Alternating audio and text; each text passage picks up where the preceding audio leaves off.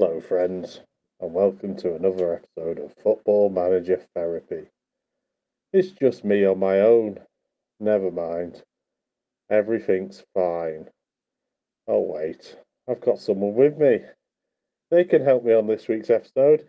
Hello Mr. Jebbles, how are you? You're not very talkative, are you?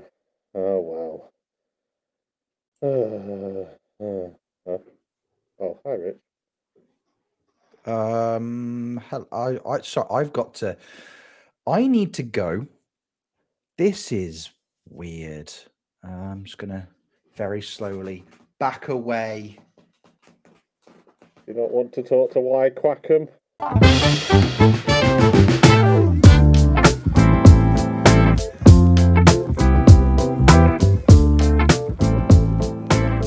Hello there, friends. And welcome back to another episode of Football Manager Therapy. I am your host, Rich Owens. I am back. I'm orange injured. The assistant is recommending I only play 75 minutes of football, but traditionally we are going to forget to take me off before the last 15. I'm joined this week by my close personal friend from podcasting and occasionally real life. It's Jebaroo. Hello, mate. How are you doing, pal? I'm okay. I'm perfectly fine. If there's ever an excuse to look at our YouTube feed, watch the intro for this week, at least. Yeah. At the very least. If you're listening to this on audio, pause it, go watch it on YouTube, and then come back to audio if that's your bag. We can't tell you how to listen to the podcast, but I'd recommend seeing it.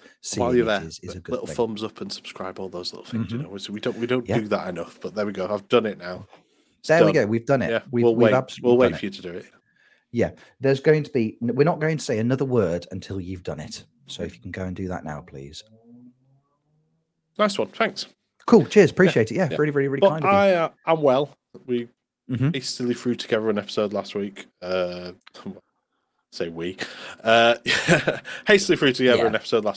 wanted to get something out to just keep the content coming for you guys, and it's a nice way to reflect. Actually, I did really enjoy making that episode, just to go back on all those episodes that we've done and some of the things that people said as well, which was really nice.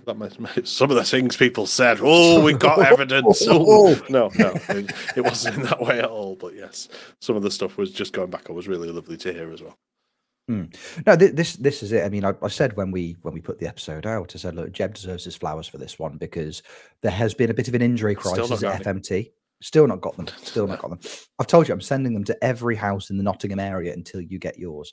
It's costing me an absolute fortune. I've given you my address as well, but I know I've lost it. Look, seriously though, we've had a bit of an injury crisis recently. Obviously, lots of love to Kev and to Callum. Callum is poorly, and Kev, if you've been keeping up with his updates via social media over the last couple of weeks, he's having an absolutely awful time. And we love you both. It's horrible. It's absolutely horrible when people have to go through things like this, and it's even worse when it's somebody as wonderful as Kev that it's happening to, especially. So we love you lots, mate. And Callum, please get well soon. We miss you too. Yeah, definitely. I think this is it. You know, yeah. I think we're with Kev as well. Like streaming's a big part of his life as well, and he's not getting to do that as much. So if he is streaming, make sure you go in, give him all the love. And even if you just see him in the chat, because he's still in a lot of chats and chatting around streams and stuff like that, just chat to him, just see how he is. I mean, he really appreciates it. He does. It goes a long way. It goes a long, long way with Kev. So, and then obviously last week as well, Mrs. O had the COVID in 2024 retro. So Jeb just threw an episode together all by himself, which was wonderful. And I've really enjoyed going back and watching it as well, because since I've been part of the podcast, I don't tend to listen to them as frequently as I did beforehand because I was there. I experienced it firsthand. I don't need to go back and try and remember what I said. But actually getting to go back and catch up on some of those really interesting conversations with Lana, with Tony, you know, with Lelujo, with everybody, really. It was fantastic. So thank you very much, mate, for saving the day at the last possible second. Sure, let's go with that. Let's go with that. Let's go with that. Again, I'd never say it to Jeb's face. I'd never say it to his face. But I think it's okay. He's not here. He's not even here. It's not even here. It's just some kind of duck mask. No. Yeah. Now, we've started this quite friendly. I think we've started it quite. We've laid the groundwork of friendship, but realistically speaking, over the course of today's episode, that could all go a little bit awry. Mm-hmm. Because we've been busy this week. We got together for the first time in a couple of weeks, Jeb and Kev and I, on Thursday evening. We got together to finish season 4 of the Football Manager Therapy Network Save. And my goodness, a lot has happened in the last few days. 5 hours of streaming on Thursday night will attest to that. Yeah. We all really wanted to do 5 hours of streaming, didn't we? All four of us were desperate to stream till 1 a.m. Yeah, cool. Four of us. Yeah. Everyone's favorite Arsenal manager was he was back again. Yeah, cool. He's back. Yeah, he's back. He's back. Jamie was there. He was just very, very quiet all evening. And to be fair, this is not a directed dig at you. It's also a directed dig at the game just falling over as well. We've got words to have. I forgot to message our good friend Nick about that. Yeah, we had some questions. Everything went a little bit wonky on Thursday night, didn't it? Yes. I guess if we start from the beginning, for people who don't know, we finished the season off. We all had around 7 games left to play of season 4 of the Save, and we were all chasing different goals, realistically speaking. I was inexplicably trying to win the league, and yourself and Kev were both chasing European and possibly Champions League football. I think the first thing that struck me was that we all finished, obviously, we all finished the season, but we all finished the season at very, very different times. Yes. It went a bit strange. I don't know, so the way the network Save's set up, it should be Saturday and Wednesdays.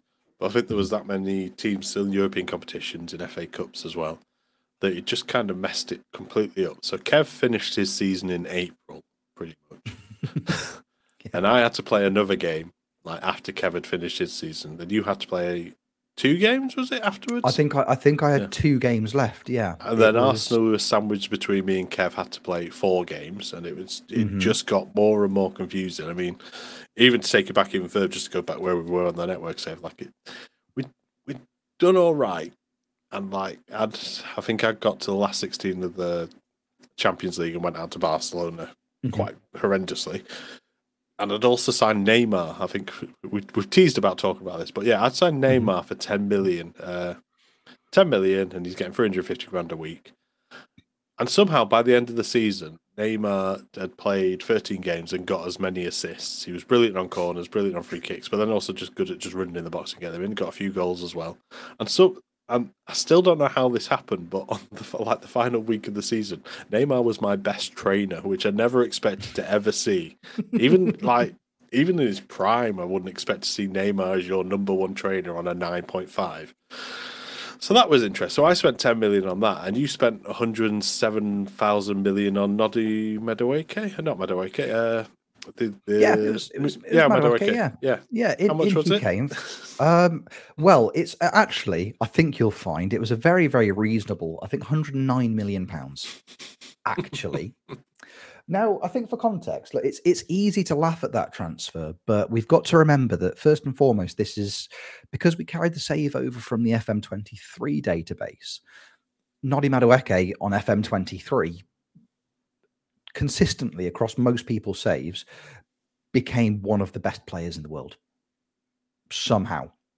I don't know how and I don't know why, but he consistently became very, very good. And the only reason we bought him is because I sold Yerry Pino for £135 million to Tottenham Hotspur for some reason. Daniel Levy got it. I don't think he was there. I think somebody forged Daniel Levy's signatures on some documentation because I asked for an extremely large amount of money and they just went, yeah, sound, no problem at all. So he left and I needed to bring somebody in. So I bought in, I thought, well, I might as well bring in one of the best players in the world who was still, interestingly enough, at PSV. Nobody had come in for him in the opening 3.5 seasons of the Save. So I think that was money well spent personally. And, he obviously came in and picked up some injuries straight away. But I would say a return of 1 assist in 9 Premier League games is money well spent personally. Oh, yeah, definitely. If you contrast and compare the two, and I think he's going to hit the ground running next season for sure. Absolutely he is. So, you know, I don't think that's necessarily an overly fair criticism of my otherwise sensational transfer policy. No, it was okay. Look, he came in, he played a very small amount of games. He picked up some injuries, which kept him out for, you know, a fair amount of time. I mean, you know, let's have a quick look here. A quick rundown of Noni Madueke's injuries at Manchester United. Did his groin against Arsenal. He was out for a month, and then he came back, and then he got a hernia in training, and then he was out for another 3 weeks. And then he pulled his hamstring versus Spurs and was out for pretty much on the last day of the season. So, you know, did he really have a chance to contribute? Yes, he did, I think. Yeah, I think he actually realistically did. So Neymar was doing very well for you. Madueke was doing, he was there. He was on the pitch for me. But fortunately, everybody else in my squad was doing the heavy lifting. Harvey Barnes, who we signed kind of not long after we arrived at United. He was one of the first signings that I made. Are you only mentioning him because Kev isn't here and Kev can't lambast you for him? I feel like I've just said the name Harvey Barnes, then somewhere on the south coast of England, Kev has just got really, really angry. Well, he knows it's a really clear sunny day down there, but there's suddenly just a quick flash of lightning and storm clouds appeared above his house. Kev doesn't like the fact that I've signed Harvey Barnes for Manchester United. Kev is weirdly against it. He's quite angry about my acquisition of young Harvey, or to use his full name, Harveston Barnes. Harvey Barnes was in that run-in was dead good because we needed a left-sided player to come in, and Harvey Barnes came in and did absolute bits for me. He came in, hit some form, scored some goals, got some assists, and carried on the most unlikely title charge in Football Manager history. That's not only were Man United potentially Premier League winners, but that was being powered by an incredible run of form from Harvey Barnes. Who saw it coming? Not me, not any of us. I think Kev doesn't like it because Harvey Barnes keeps Gonzalo Guedes out of the team. Sorry, not Gonzalo Guedes, Pedro Gonçalves. Yeah. I've confused my Portuguese players, Jeb. I'm very sorry. You hoard most of them. But yeah, Pedro Gonçalves has been kept out of the team by Harvey Barnes, which is a really weird sentence. But we were on for the title at one point. Thanks to Arsenal's really congested fixture schedule, they were snapping at our heels. But I think I was looking at the schedules when we were talking about that a second ago. In a 2-week period, Arsenal played 7 Premier League games towards the end of the season because they made it through to the Europa Conference League final, which they then had the audacity to lose to West Ham. Make of that what you will. But a very tired Arsenal helped. It was basically between us and Manchester City in the run-in. And at one point, they had games in hand over us, and City dropped points in all the games I needed them to drop points in. All I needed to do to feasibly win the Premier League was to beat Manchester City. Away from home. Easy. Even though they are the best team on paper in the world. All I needed to do was try and beat them a little bit, and we didn't. We flapped it. We lost 2-0 in the most uninspiring game of football I've ever seen. You would expect, like, if that was reality, if there was a Manchester derby towards the end of the season and both teams know that they could, potentially get one hand on the Premier League trophy at the end of the season, you would expect an all-time classic. I think that's fair to say. It was the dampest of squibs. So angry. It was a really, really boring 2-0 loss. Horrible. Absolutely horrible game of football. We didn't create anything. Dominic Sausages opened the scoring, and then Nathan Ake scored from 25 yards to seal it in the 90th minute. And at that point, then the season just collapsed from a United point of view. We basically had to match or try and better City's results in our remaining games, which we then didn't bother doing anyway. So, we beat Chelsea, which was very exciting. A terrible 1-1 draw away at West Ham. An absolutely awful 1-0 loss away to Wayne Rooney's Everton. Then we beat Spurs 5-1 on the final day, which meant nothing. So we ended up finishing second, which ironically, if you'd offered me second place at the start of the season, I would have bit your hand off. But it did feel, I tried to, stay positive on the night, but looking back at it, it did feel a little bit disappointing to not be able to get it done. Because I feel like that's potentially would have been my best chance to have done it. Mm-hmm. But, you know, I finished second. I've got Champions League football. I've set a network save record for highest league finish. But it's not really about me at this point. How did you and Kev get on? Are we looking at a FMT trifecta of European football next season? No, sadly not. Oh, okay, fair enough. No, sadly not. Yeah, Wolves have been very streaky all season. I've had amazing streams. I've had terrible streams. This time around, it was terrible stream again. We came in. We were fifth, actually, just behind. Mm-hmm. Just behind Arsenal, and we got West Ham up first, and we lost straight away. Then we got a couple of wins on the bounce, and we played Newcastle, Southampton, and Arsenal in the last three games. Arsenal was obviously going to be quite key because they were above us, and if we could beat them, it would work out quite nicely. The only problem was I played Newcastle, played Southampton on the Saturday, and then I had to play Arsenal on the Monday. Arsenal had also done the FA Cup final on that Saturday, and I just couldn't get stuff to click, and it was becoming really frustrating. Araujo, who's been so good for me, and scored so many goals, Mickey Quinn, he just stopped scoring. He didn't score for all of that stream, actually, just having a look back at it. We had Viper come in, Schick came in, and they scored a couple, but I couldn't get Araujo firing. Neymar was still putting in assists, etc., but we just couldn't get going. We lost to Southampton 2-1 very disappointingly, and then we also lost to Newcastle 3-1, where we were 3-0 down, and we just gave nothing. The consolation was in like the 95th minute. And like I said, it's some of the streams we did really well, some of the streams we just did terribly, and this was one of the ones where we did terribly, and we dropped all the way down to 9th. And Kev actually had a really good stream. He had a stinker of a stream beforehand. He couldn't get anything to click, particularly Lorenzo Lucca, who had signed to replace Mitrovic, and he was pretty much crying for the entire stream. I just want Mitrovic back. I was like, we should have sold him then. That sounds like a you problem. But he also got Makoko back as well, and I think Makoko was a big difference maker for him. His play out on that right wing for him. Makoko finished actually with 15 assists and 11 goals, and his last 5 games he's got a 7.76 average, which kind of just summed up where that extra run of form came. He did have a couple of stumbles, and he was relying on me to beat Arsenal so he could finish above them. And his last game of the season was not much easier. He lost 2-0 to Leicester. He'd beat Palace in Middlesbrough beforehand. His last game was against Liverpool, who were also fighting for those Champions League places with us. And he won 2-0. Lorenzo Lucca got both the goals. So Lorenzo Lucca finally came good for him. And Kev got into 5th place.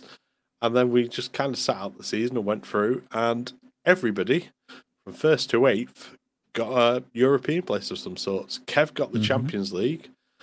Chelsea and Tottenham finished just below them. They got Europa League, and Newcastle went into the Conference League, and me and Nate got nothing. We didn't get a European place on goal difference, so we are on a rebuild. Before that rebuild happened, though, we got called into the boardroom again. End of season. Disappointed with the progress. Like, oh no, not again. And that literally just said, oh, we'll do better next season. They went, okay, fine. And that was it. They're happy again. So we avoided that that pitfall of potentially losing our job again. But it's interesting to see where we go, because I've got a lot of players who want to play Champions League football and go into things, and we're trying to build up the squad, but we haven't got loads of money to spend. Obviously, we need to sell to buy because of FFP things, and we brought some people in, and we'll see where we go. We brought like Aaron Hickey in and Connor Bradley. They both got relegated with Brentford, and the coaching staff don't think much of them. And then me looking at them going, what have I done here? Why have I signed them? I've also signed Emre Can for 5 million just to replace Tony Cruz as somebody old and German. I think that's the only reason I can think for it. He's also very versatile. He can play defensive midfield and across the back 4, but still he's 32 now. Also picked up a wonder kid from Portugal, which obviously ticks a box, but it's still not ticking the box hard enough for the board, because we're always devastated about the lack of Portuguese players assigned. Miguel Gonçalves, he looks quite tasty. And then I've also got this... me and Rich were discussing beforehand, and we apologise to our fellow Portuguese people, or people who know their Portuguese history. I've also got this player that I had called Inácio Sousa, who's coming back from on loan. I bought him for 1 million and loaned him out straight away. He's going to be the next Fernando Peirateo. And we're just like, oh, great. Who's Peirateo? Yes. And then we looked him up, and he won 16 titles with Sporting and scored 544 goals and also finished top scorer 6 times. So he might be all right, but this was like 1940s, I think, 1930, 1940s, but there we are. So he might be all right as well coming in. And then I put the clip out in the FMT Discord because I had to go back and just double check it wasn't some sort of horrible fever dream. So I've wound you up about Ocean Man many, many times. I've also found out that you can't put Osserman in Twitch clips, so I don't know why. You cannot use his name, so I've had to call him Ocean Man. Oh, okay. So I've wound him. I've put the bids in for Ocean Man just to drive his price up so Rich couldn't sign him. It's worked beautifully a couple of times. So I joke. Hence Madueke. Yeah, that's literally the reason we signed Madueke is because I couldn't sign Ocean Man. That was... Thanks, Wolves. Yeah, so I joke. I think it was because I don't know why I did it. I'm still trying to figure it out. So Ocean Man unfairly got top goal scorer and player of the Champions League. Don't know. Absolute rubbish. No Lukaku. So I thought I put a bid in of 300 million for him. You know, well, there you go. Just put it in as a joke. Drive his price up just in case Rich is trying to go for him. And the board came to me and went, what are you doing? Why are you putting this bid in for him? It's far too much. We'll accept 262 million. I was like, what? So it's like, you're willing to give up this money? So did the talk to the board thing. And then I went, come on, 300 million. They went, oh, yeah, okay, fair enough. And then I cleverly then went into our finances and went, oh, look, we're £160 million in the red. I'm not going to continue with this transfer, but you were going to go ahead with it. So if I ask for more money, you've got to give me that money now. That's how it's got to work, hasn't it? That's definitely how it's got to work. Surely I've now got that email so I can just refer back to it. Yeah. Like RE or forward just on every single time. They try to, look, you said you give me 300 million whenever I wanted it. That's basically what I heard. That's exactly what it is, isn't it? Yeah. That was, I think that for, given all the incredibly weird things that happened on Thursday evening, that for me is one of the weirdest because it seems like 5 minutes before you were in the boardroom being threatened with your job. Yeah. And you're like, come on, lads, give me one, we'll be all right. And they've gone, okay, fine. And then 5 minutes later, no, you can have £262 million to spend on Ocean Man, but not 300. Oh, God, give us 300. Yeah, all right then. Fair enough. It's like they are the most inconsistent bank managers in the world. It's quite incredible. I really wish you'd gone for it as well. I think that would have been hilarious. Ironically, I wasn't interested in Ocean Man. So, you know, but thank you for if I do want to go back for him. Yep, you've driven the price expensive up. Now, yeah. He is now, yeah. Nice and pricey. Cheers, mate. And it's not like I don't have money to spend. There's the irony. It's been really, really hard generating income at Manchester United over the last kind of, you know, season and a half because everybody was on all the rubbish players were on 300 grand a week. Nobody wanted to buy them. My transfer revenue percentage was painfully low. But I've been working my way through trying to shift on all of the really, really high value players that I think I could replace with somebody as effective, but significantly cheaper in terms of things like wage. Like for example, you know, we got rid of in January. We got rid of Raphael Varane, who was starting to decline. We bought in Tomori, who was on half of Varane's wages. He was a fairly respectable, you know, transfer sum. We're selling high, and then we're buying slightly cheaper to try and strengthen in the long run. And it's been going quite well. And I said at the start of the stream, my objective on Thursday night was to sell some of the big players that we had left at the club that I thought I could replace with more effective younger players. Like I wanted to get rid of Bruno Fernandes. That was the objective. I've been trying to shift him on for about a year, if I'm brutally honest with you. We did that thing where he was like, oh, boss, I want to leave. And I was like, okay, well, if we get a respectable transfer offer, I'll say yes. but it has to be a respectable transfer offer. And he's like, oh, what's respectable? And you do the thing where you click on, well, what do you think a respectable offer is? And they come back with like £91 million. You're like, yeah, I'll take £91 million for you, a nearly 32-year-old Bruno Fernandes. That's absolutely fine, because that bid will definitely come in, won't it? And then it took a year. And at the end of the season, I was like, oh, we'll bang him. We'll properly bang him on the transfer list now and just see what happens. Almost instantly, a bid comes in for Brig Bruno. And it was for the full asking price from Al Hilal, £91 million. No nonsense. No, oh, we'll give you £10 now, then we'll give you £40 million after he's played 100 games, and then we'll give you £50 million after he's made another 30 international appearances. Would it? No, just straight up £91 million. And I went, yeah, I will weirdly accept that. Immediately requested a higher percentage of transfer revenue from the board, because I was like, please don't make me beg.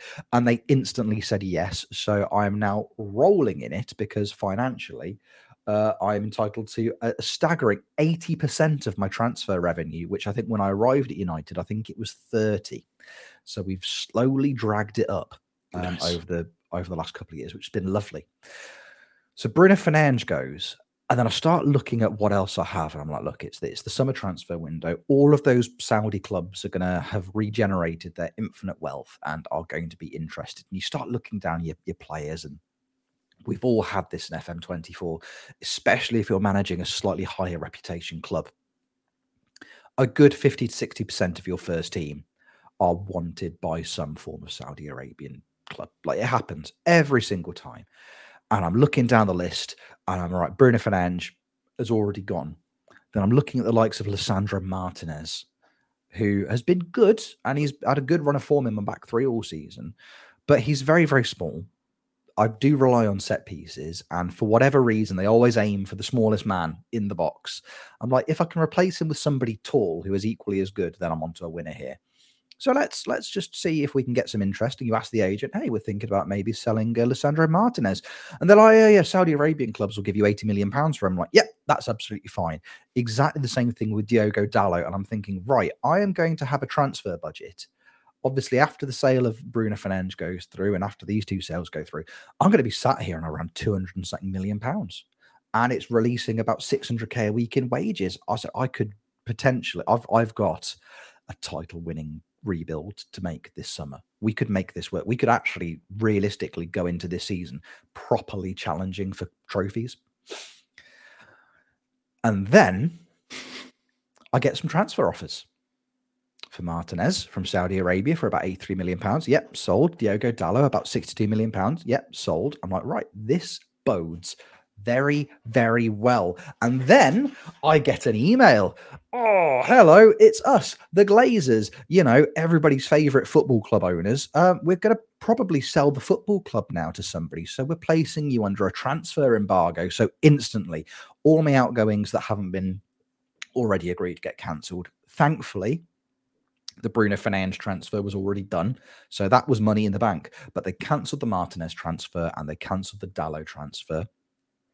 I had an offer accepted for Jeremy Frimpong, who's now at Bayern Munich. Because I'm like, well, if Diogo Dalot's going, let's replace him with somebody good. Let's get in Jeremy Frimpong. That gets cancelled. And I just have to sit and wait. Now, last time there was a transfer embargo placed on the club, because it happened around this time in the last season. It took about 3 days for it to get resolved. This took significantly longer, hence why Jeb and Kev very kindly accommodated streaming till 1 o'clock in the morning. So I was like, yeah, I think you got that approach at like 11:30, didn't you? Yeah, and I was like, oh, this will take half an hour. Nope. Yeah. An hour and a half later, it dragged on and it dragged on and it dragged on until eventually I'm thinking at this point, look, the last one took 3 days and they said no. This has taken significantly longer. Surely they're going to say yes. Like, surely. And I can't adjust my budgets. My objectives for the upcoming seasons have just been left blank. So I can't, I'm just waiting. I literally can't do anything until these transfers go over the line. Eventually, I'll get the message. Transfer embargo is now lifted because the sale of the club hasn't gone through because the Glazers are being very glazery. At this point, by the way, I've got two shirts from behind me on the rail. I've got a green shirt and a yellow shirt, and to drape them over me, because I was like, this is what the United fans do in these situations. They get the yellow and green shirts on, and somehow it helps. I don't know how it helps, but somehow it does. The transfer embargo got lifted. I went back because I was like, oh, let's just check and see how long this has been going on for. I think it took about 3.5 in-game weeks, give or take, but it felt like longer. I found an email that nearly broke me, because it was an email that I'd missed when they first announced that the transfer embargo had been put in place. My transfer budget, had the sale gone through, would have been £792 million. £792 million. And it didn't go through. Kev was delighted, weirdly enough. Shame. Yeah, I know. I've never had anywhere close to that. Never had anywhere close. Like, it just, honestly, it nearly broke me. It nearly broke me. But, you know, I've got rid of, you know, I've managed to get deals back on for players like Diogo Dalot. So he's leaving again. I can't get Martinez to go because I can't get the Saudi clubs to put the bids back in. We got Jeremy Frimpong done again, which was absolutely fine. Now my biggest concern is, because we've loaded up the save this morning to have a little, just to remind ourselves as to what went on the other night. I've had some bad news about my finances. It's very, very likely that I'm going to fail financial fair play this season, which doesn't help.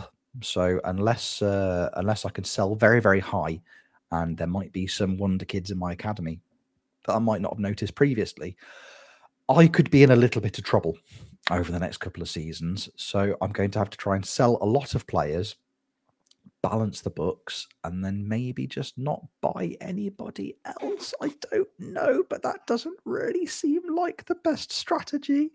I have got some players on free transfers coming in, which is quite exciting. I've got Manuel Ugarte. Is it Ugarte? Is that how we pronounce? He's still at Sporting. Why not? Yeah. Ugarte. He's still at Sporting in this save.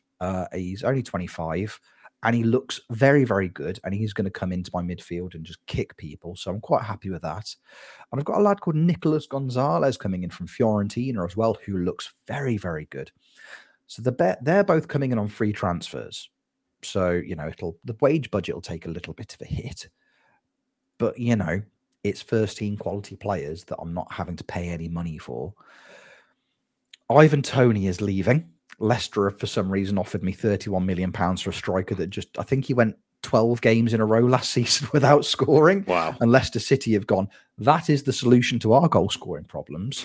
So he's leaving. I do have a bid in for a replacement striker, which I'm just going to say it because we've got a contract out to him, and I think it's too late for anything else to scupper. I've put in a bid for Dominic Solanke. I've done it.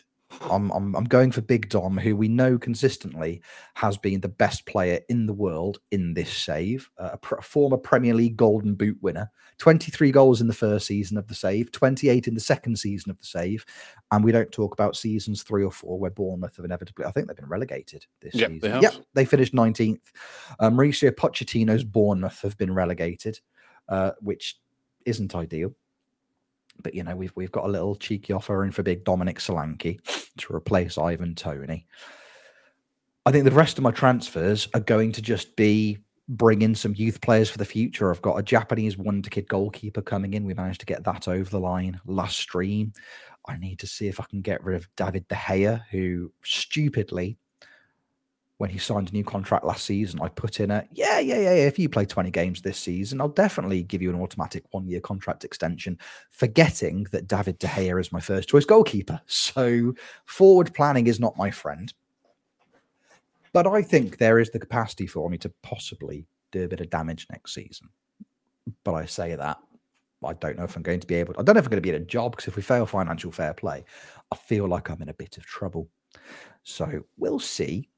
I'm excited to carry on, though. I think it's every summer transfer window I get more excited with this save. It's been so much fun. I think I'm just going to be holding on on this one. I think this is going to be the one that tests me. I think there's going to be a lot of bids that come in. I think Kone's already upset anyway. He's got a minimum release clause, and he said he was happy to stay, but then he's still wanting to leave. Well, somebody keeps activating the minimum release clause. Oh yeah, no, exactly. But then he keeps wanting to stay. Guehi wants to leave as well, so that's not great for the thingy. And then I've got interest in Inacio, Araujo. All the O's, they're all interested. So I'm just trying to see where we can build around, and I'm trying to bring up the homegrown player thing as well, because we were a bit struggling on that. So people like Curtis Jones, like I did try to get rid of him, but then I played him a couple of times last season. He did really well. There was a game where I think he got like a 9.8 because he just phenomenal assists. Like so, he did, yeah. He just turned into an assist machine, didn't he? I mean, you're luckily. I keep going back and looking at him, and he's just all green on the. So if you've got your colour-based attributes, he's all green on the attributes for pretty much everything apart from heading and long throws. So maybe build a midfield around it. I mean, we've still got Kefi, Thuram, and Nunez. We're still holding on to them. So, and of course, Emery Chan's coming in as well. So there we are. Exactly. We'll see. Like I said, it'd be nice if we can get a marquee signing, but I don't know where to put a marquee signing, to be fair, because I've got so many players now. That's the issue. So it's quite a bloated squad. It's like I'm trying to remove it. Like Eddie Nketiah was signed last year, didn't need him, didn't really play him.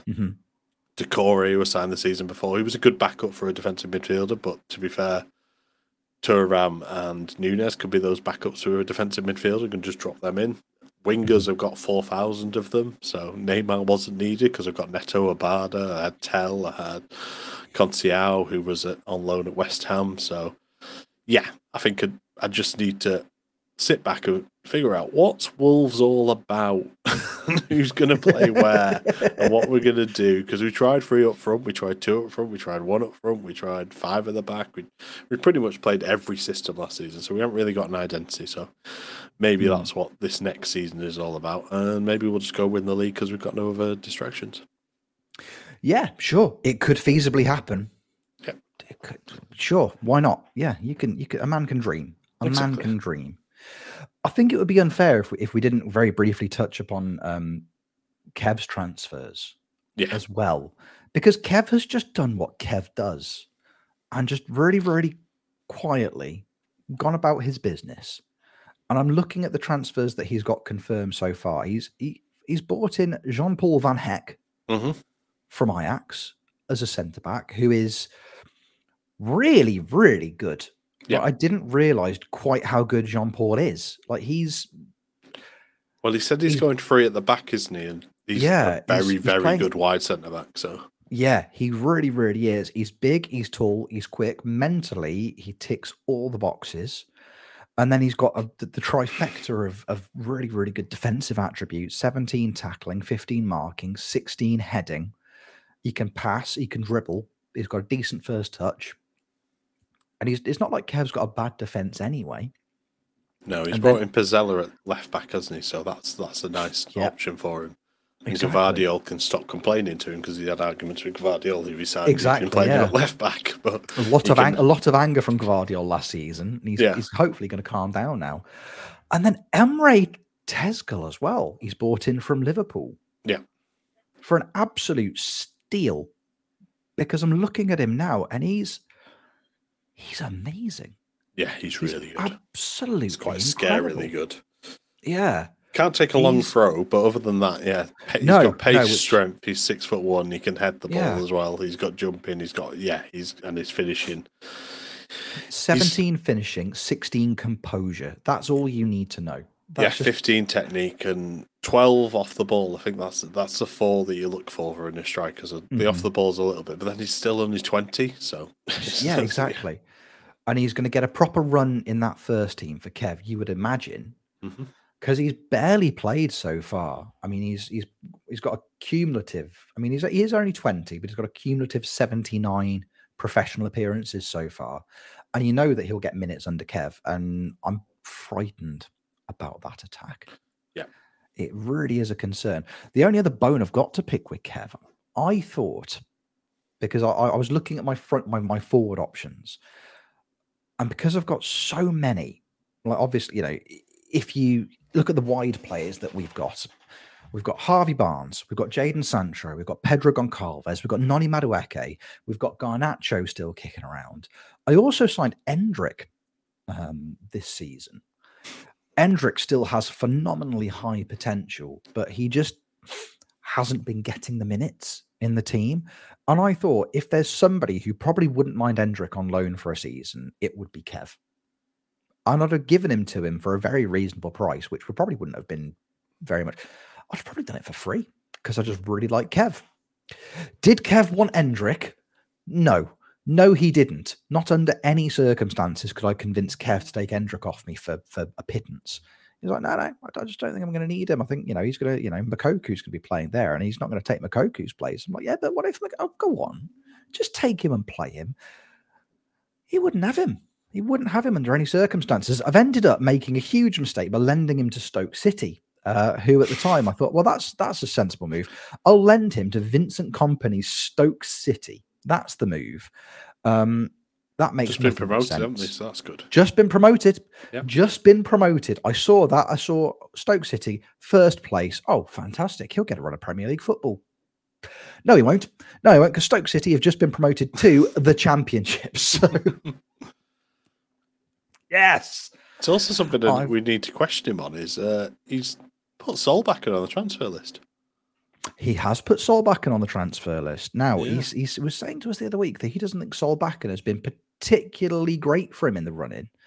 So I think maybe now is the time for him to cash in. I know that last season, Solbakken did have a minimum release fee, yeah, which Kev has now got rid of. So he's got he's still got 4 years left on his deal. He's got rid of that minimum release clause. £41 million Kev's asking for him, which I think is achievable. Mm-hmm. I think he'll do okay. But again, he's got a really, really good core to that team, has Kev, which again, is it like he's got like Salisu, Guardiol, obviously Van Heck at the back. That's a really, really solid back three. He's got Tapia. He's got Lavia. Harrison Reed, he said he's trying to get rid of as well because he's now 31 years old, which in Football Manager terms might as well be 41. Like he's the core of his team is really, really good. And I think he might be in a bit of trouble though.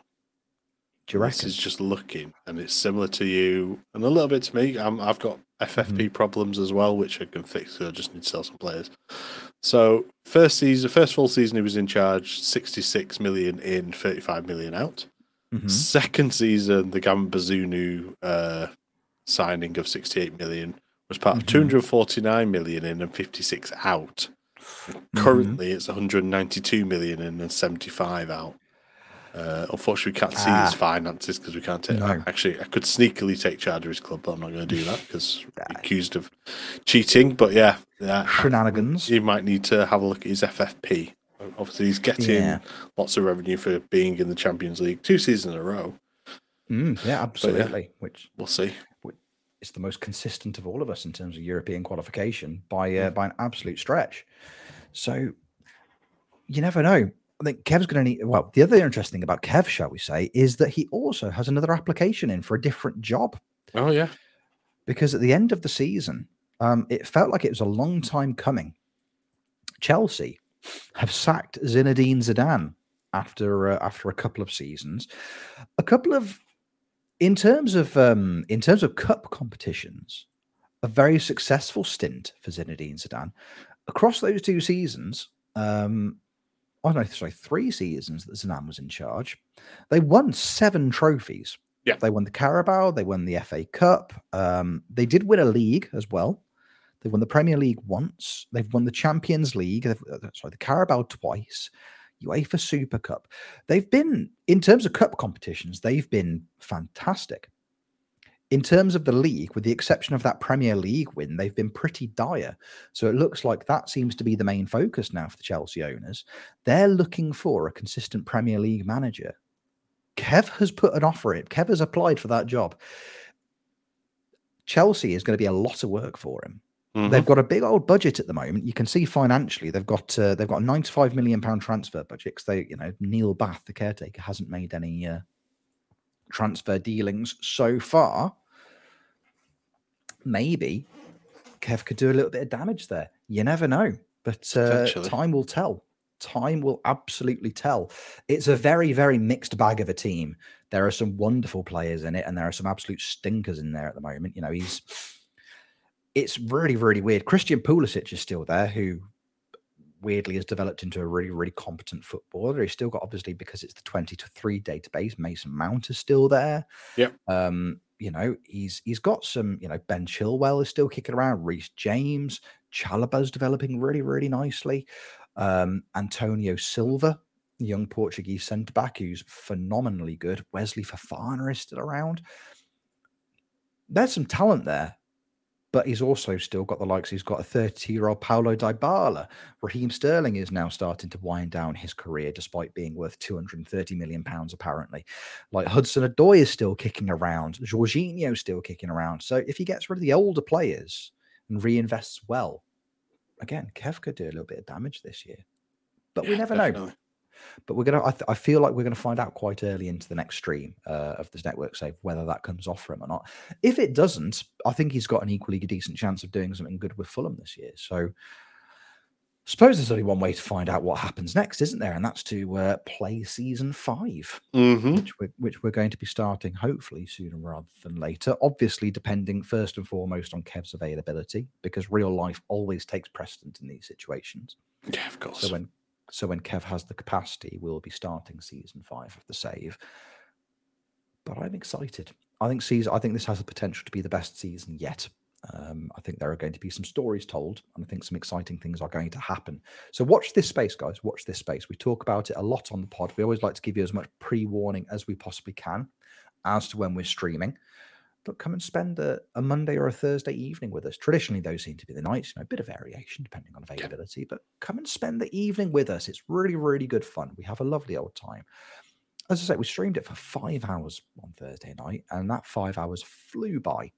Ish. Yeah, definitely. With lots of chat from Roy Keane as well. So much Roy Keane chat. He was pushing you on the entire way. He absolutely was. Roy Keane had my back. Roy Keane genuinely scares me at this point. Yes. I'm developing a real complex. I also liked his puns. They were very good. I mean, very, very good. Yeah, he was a big fan. He was a big fan of the Glazers, Avram, Joel, Kevin. And then singly and doubly.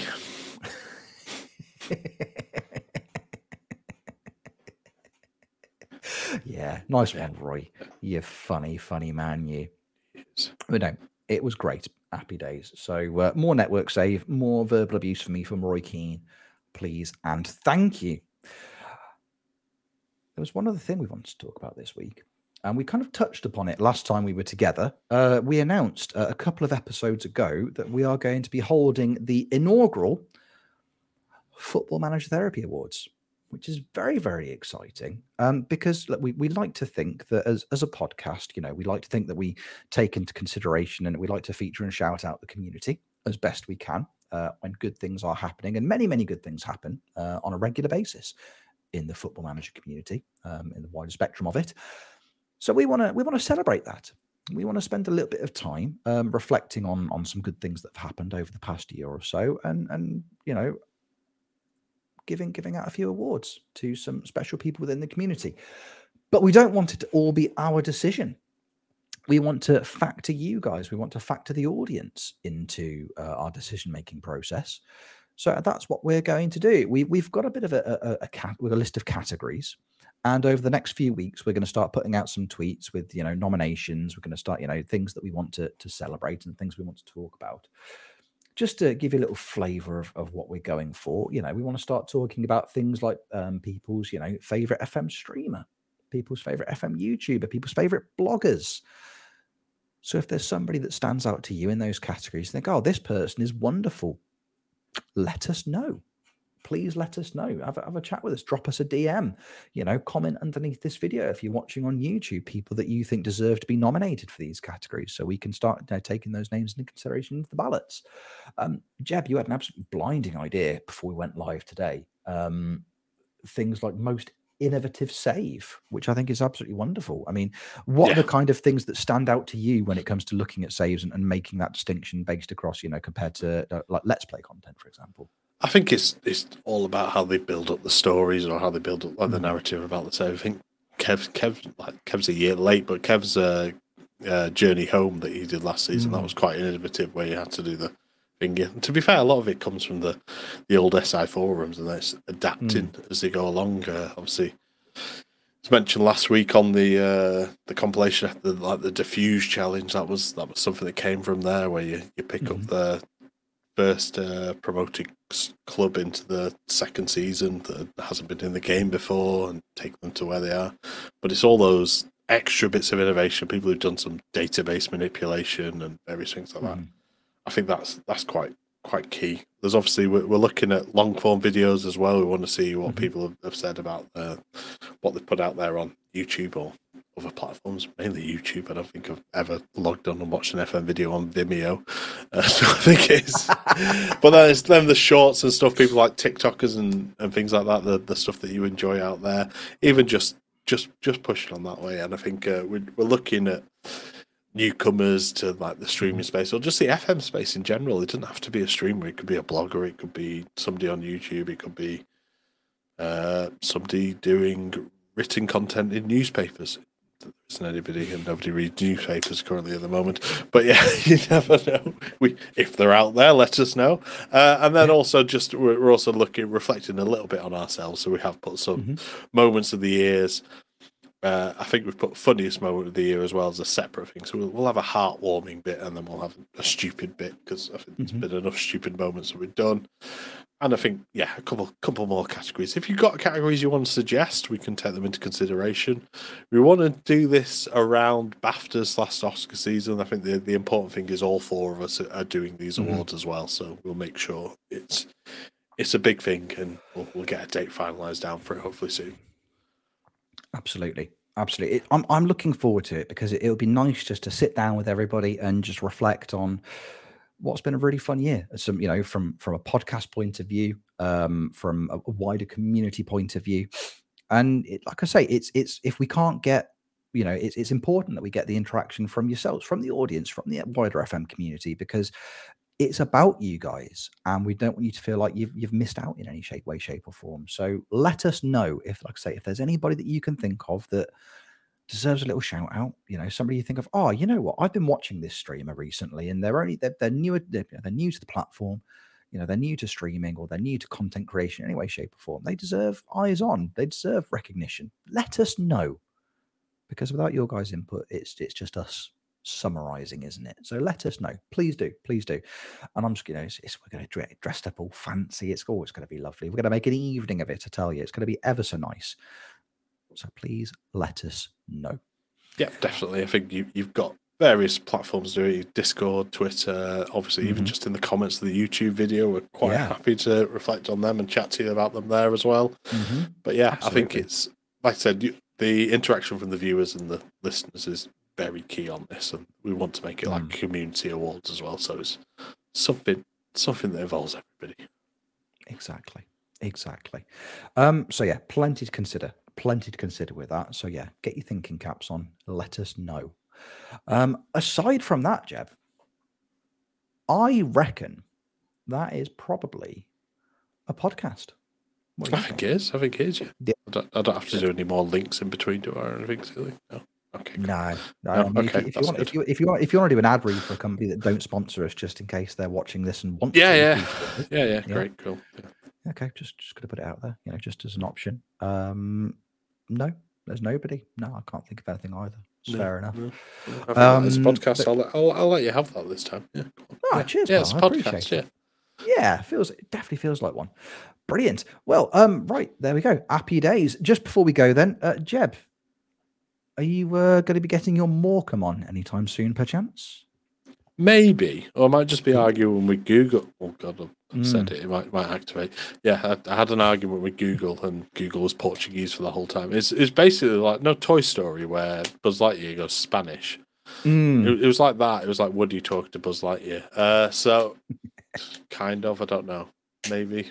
Yeah, I've lost on that one myself. Yes, twitch.tv/Jebaroo. Tangents, maybe. Lots of them going on. Also, twitch.tv/YCallum. YouTube /YCallum.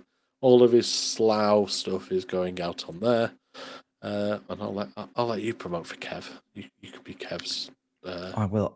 I'll be Kev's advocate, which normally you are, but only when he's Kev Lesnar. Yeah, I think when he's regular. Apparently he's returning soon. Yeah, exactly. There's challenges emerging. But when he's regular street clothes, Kev, I get to do it. Twitch.tv/The United City FM. Go spend a bit of time with Kev, as we say, due to just bits and pieces that are going on behind the scenes for Kev. His streaming schedule is a bit sporadic at the moment, but when he gets the chance to get online, if you get the chance to spend a bit of time with Kev, I'm sure he would absolutely love that. As Kev has said himself in the past, he's not a content creator, he is a community creator, and Kev values the time that people spend into hanging out with him when he is online. So if you get the opportunity to do so, please do. If he's not, doesn't make it online, drop him a little message. Just ask how he's doing. So I'm sure that would mean the absolute world to him. So please do those things. Please do those things. If you want to hang out with me, you're more than welcome to. Twitch.tv/Rich Owens FM. I'm now into the 4th season of my What's the Story former glory save. I'm at Ajax and it's going terribly. So feel free to come and laugh at me because I've made too big of a jump too quickly in terms of the clubs I'm managing. So come and laugh at me and say, Rich, you should have taken a job elsewhere, and I will agree with you. Obviously, if we do get the chance to do some network save in the not too distant future, we will let you know. So come and hang out with us for that as well. But there we go. Happy days. Podcasts, aren't they good?